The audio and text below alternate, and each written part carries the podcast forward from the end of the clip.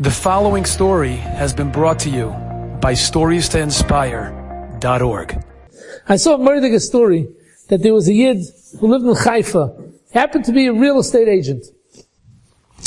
And he had a minhag that every day after davening, he would shut off his phone and before davening, obviously, and he would learn in Beis Medrash after davening until 11 o'clock.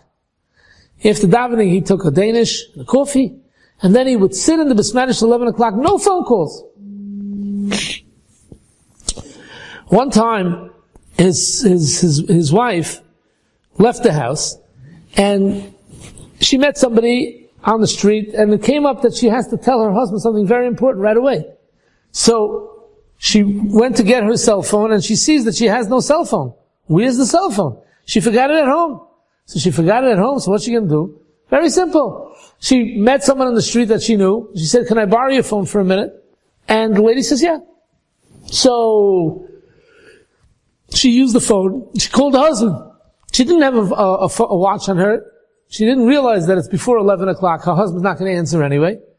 She called him. Lamaisa, it rang and rang and rang and rang and, and finished. He wasn't answering, so she left a message and she told him what has to be. Very good. Meanwhile, her husband finishes learning and he opens up the phone. He opens up the phone and a bunch of messages pop up and a bunch of missed calls pop up. He decides that before he does the messages, he's going to do the missed calls. So he starts calling back every number that he got. And he says, hello, this is, whatever his name is, let's say Chaim. This is Chaim from Haifa. I'm a real estate agent. You probably called me to tell me something or ask me something. Can I help you? And most people would say, no, ta'ut was the wrong number. Or they would say, yeah, yeah, I don't need a real estate. I just need to tell you that it, whatever it is.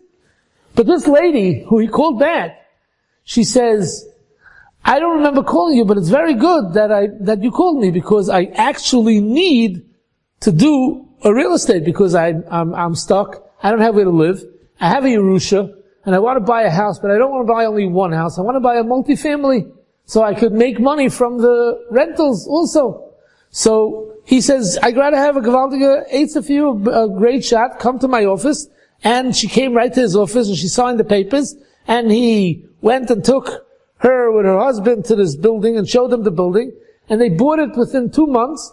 And Baruch Hashem, it made a very, very, very nice commission. So the Banishim says, you think that by closing your phone People are going to tell you, you see, you're losing business, you're sitting and learning, you're missing opportunities.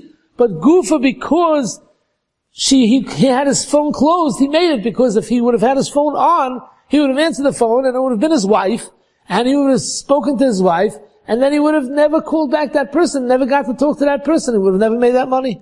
So HaKadosh Baruch Hu says that people think they do certain aids that this should not happen. It does happen. HaKadosh Baruch Hu runs the world. Enjoyed this story? Come again. Bring a friend. StoriesToInspire.org.